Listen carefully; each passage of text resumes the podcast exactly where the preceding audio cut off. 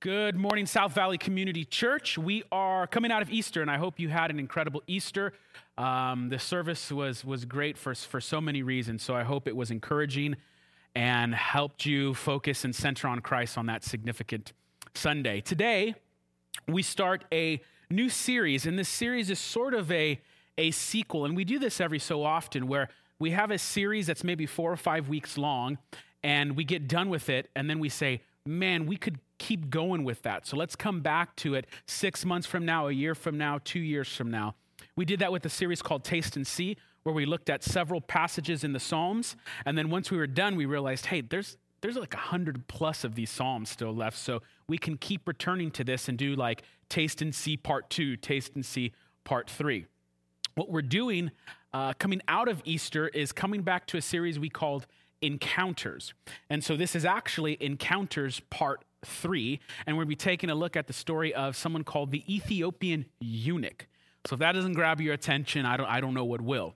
But essentially, this series of, of encounters was based around looking at stories where there are people who meet Jesus. They're, they're not Christians, they're not followers of Jesus, and something happens. God reaches out to them, and they're radically transformed and then sent on mission to tell the good news of Jesus. And we thought it'd be incredibly important coming out of Easter while we're still in this shelter in place mode to look at stories of people's lives being transformed by the risen Christ. This is what Jesus does for people, and this is what Jesus can do for the world. So, this is Encounters Part 3, and it'll be going on for, for several weeks. And the first story we'll look at is the story of someone who's just identified solely as the Ethiopian eunuch. So let's dig in.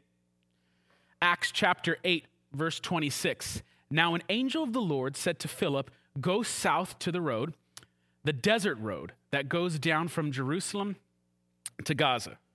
Okay, so, so where are we? We are in the book of Acts, which takes place right after the life, death, and resurrection of Jesus and we're discussing this guy named Philip, who's one of the first followers of Jesus. Now, Philip has been going around preaching the gospel, and he's seen success. He's just leaving a place called Samaria where many people become Christians. And this first follower of Jesus, Philip, gets the command from an angel to go to the south, to the desert road. Now, a couple, couple interesting things. Right before this verse, Peter and John are there, other followers of Jesus, and they get told to go to Jerusalem. Now, it's interesting because they get to go back to Jerusalem where they think they'll probably see even more successful ministry, where they'll see God show up and do wonderful things. And then there's this guy, Philip, who's being faithful, and he gets told, go south to the desert road. Now, the context for the desert road is that your expectation would be that you're not going to see anybody. This isn't a highly populated road. There's not going to be tons of traffic. Additionally, there's a play on words going on in the text where south can also mean noon. So the, the author is trying to conjure up this image that Philip is being sent to a desert road where there's not going to be anybody, and it's going to be the hottest point of the day, which likely means there's no one traveling. And so, you know, you kind of resonate with Philip where, you know, you ever had those moments where it's like, oh, Peter and John, they get to go back to Jerusalem where it's all good and see God do wonderful things. And I get to go back to the desert where it's going to be nothing, no movement, just me by myself. And so that's the expectation that's set up. But even in this, if we allow the story to unfold, we can see that God is doing something and He knows exactly what He's doing. So he started out, and on his way, he met an Ethiopian eunuch, an important official in charge of the treasury of the Kandake, which means queen in, uh, of Ethiopia. This man had gone down to Jerusalem to worship, and on his way home was sitting in a chariot reading the book of Isaiah the prophet. All right, three things. We get introduced to this character, the Ethiopian eunuch. And just from this small section, we get three things about him. First, he's Ethiopian. Now, Ethiopian doesn't mean modern day Ethiopian or the region of Ethiopia. In the time of the first century, that is referring to a region that's controlled by the kingdom of the Meroe. It's more uh, geographically located in what's modern day Sudan. What's important for that is that both the Romans and the Greeks at this time considered that region of modern day Sudan, the region of the Meroe, the ends of the earth in that direction. It's like south of Egypt, you're going into the desert. It's like that's as far as it goes south. So the Ethiopian is symbolically represented, at least in one direction, as a man from the ends of the earth. He's an African man from the ends of the earth, a Gentile. It's very important. Two, he's a wealthy man. And we know this for a number of reasons. One, he's in a chariot. Most people would have been uh, walking or on some type of animal for transportation, but to have a to have a chariot would be a sign of wealth. Secondly, he has the book of Isaiah the prophet with him. I mean, we're modern people, so books are everywhere, but to have to have a scroll of Isaiah, that costs something. Third, he's in the queen's service, the queen of Ethiopia. And the description that's given to him is sort of like a modern day equivalent to the minister of finance.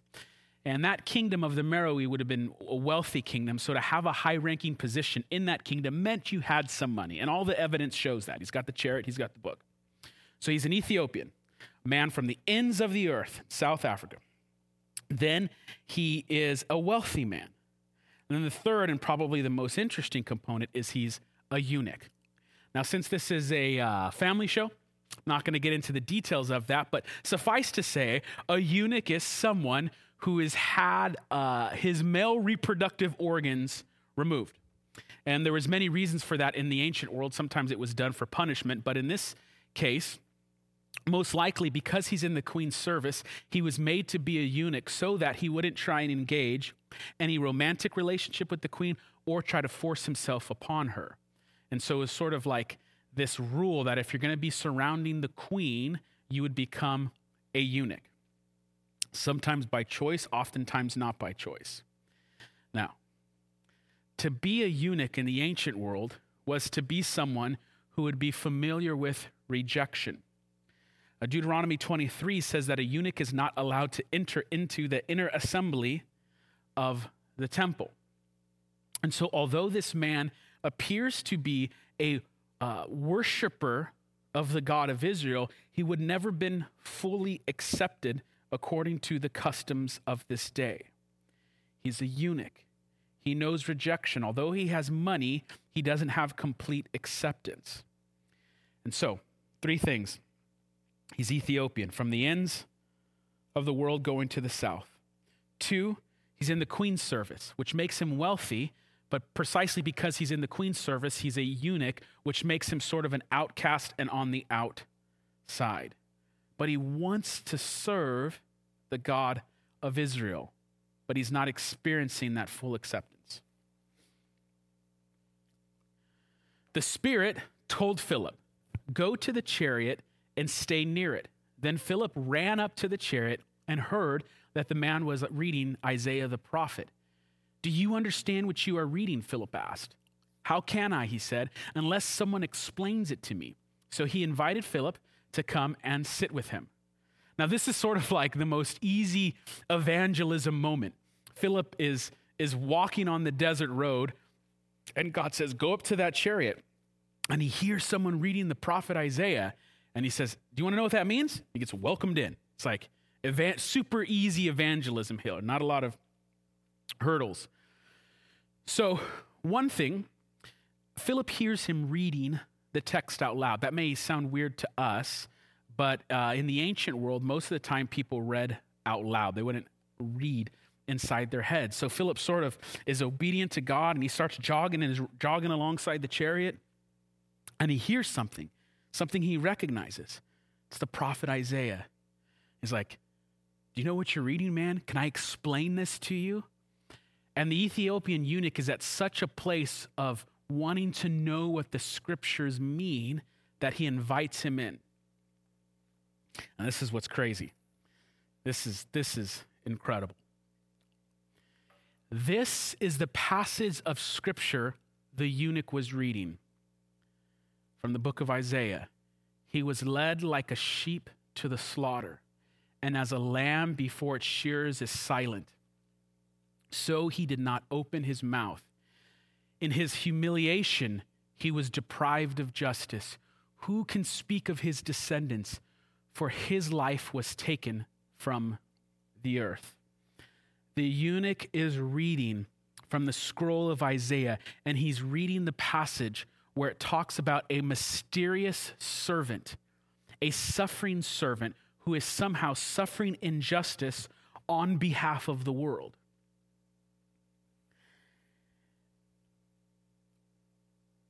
In this text is a mysterious figure, and the eunuch is, is trying to figure out who this person is. Who is this person who's going to suffer injustice? Who is this person that's going to be led like a lamb to the slaughter? And you have to understand there's a, a, a parallel of stories going on here. Because in the passage, the, the servant is suffering injustice. He's being rejected, he's not being accepted. This is something the eunuch knows. He knows what it's like to be rejected and pushed out among people he wants to belong to. Additionally, there's this line in Isaiah it says, Who can speak of his descendants? In other words, this mysterious servant who will suffer on behalf of the world is said to have, in some sense, no descendants. And at that point, the eunuch is going, That's, that's like me. I have no descendants. I know what it's like to be humiliated and rejected and deprived of justice. And so you could see why maybe the eunuch had a special resonance in his heart with the scroll of Isaiah. Additionally, just three chapters removed from the passage that he's reading, there is actually discussion about eunuchs and foreigners. And Isaiah is this book that gives hope hope to the people that are at the ends of the world who are far removed from Israel and even people who might be eunuchs, that God Himself one day will bring them into His fold. So, just three chapters away from where the eunuch is reading is this Isaiah 56, 3 through 5. Let not the foreigner who has joined himself to the Lord say, The Lord will surely separate me from his people. And let not the eunuch say, Behold, I am a dry tree. For thus says the Lord, to the eunuchs who keep my Sabbath, who choose the things that please me and hold fast to my covenant, I will give in my house and within my walls a monument and a name better than sons and daughters. I will give to them an everlasting name that shall not be cut off. So in Isaiah, there is hope for the eunuch.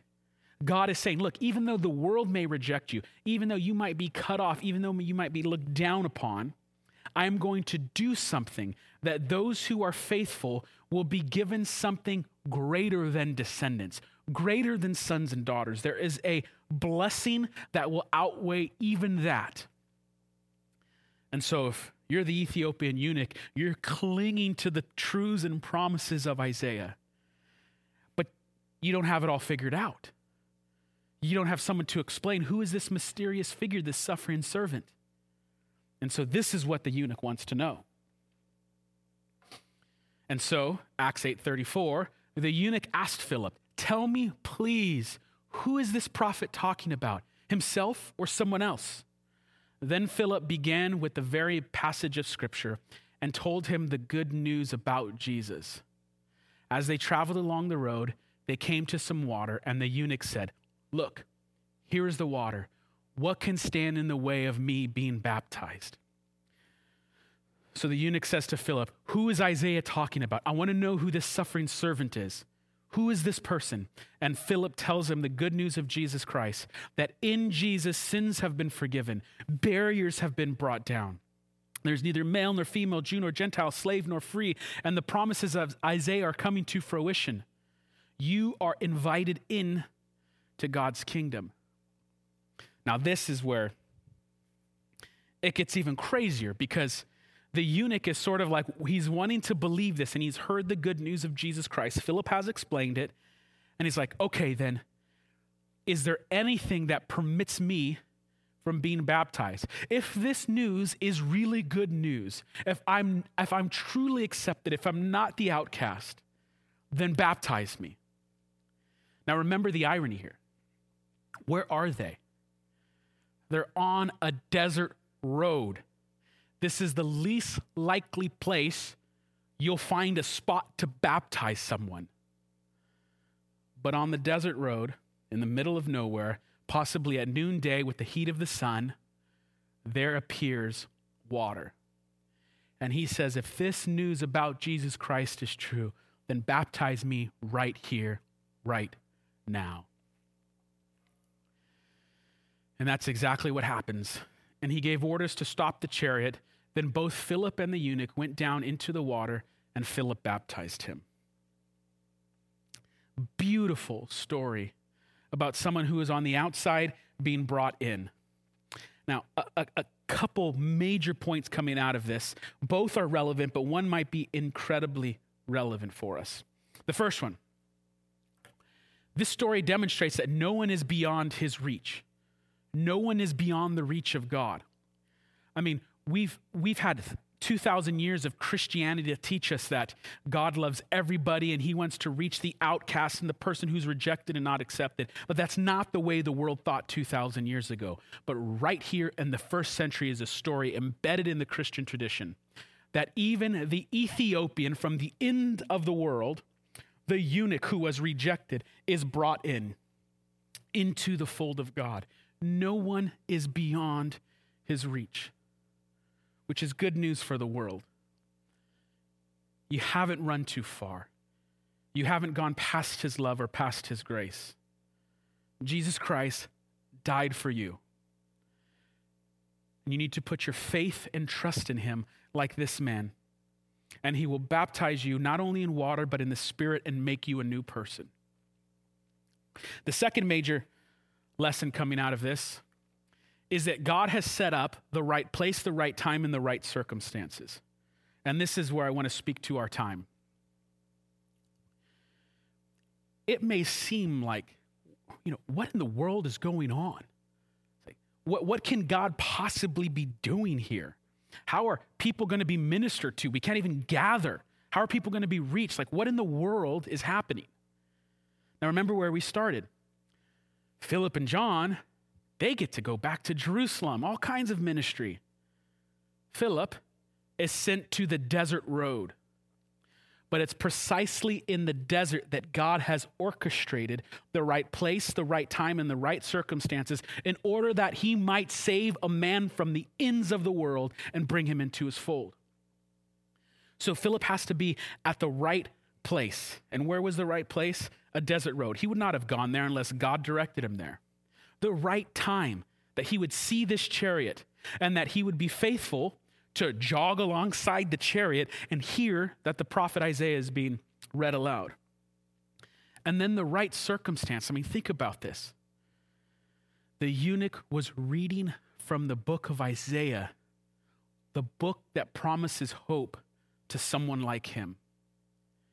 And so, in the most unlikely of places, in a barren desert road, there and precisely there, God provides a path. And what do you know? What's there when Philip is faithful? Waters for baptism. So, although it might look like things are out of control, that, that what in the world can God be up to? It's precisely in those moments where you just have to be obedient. God, want to do what you would have of me. Help me to be faithful and obedient. And when you do that, you'd be surprised just who you might meet along a desert road. And God might be preparing them for that precise moment.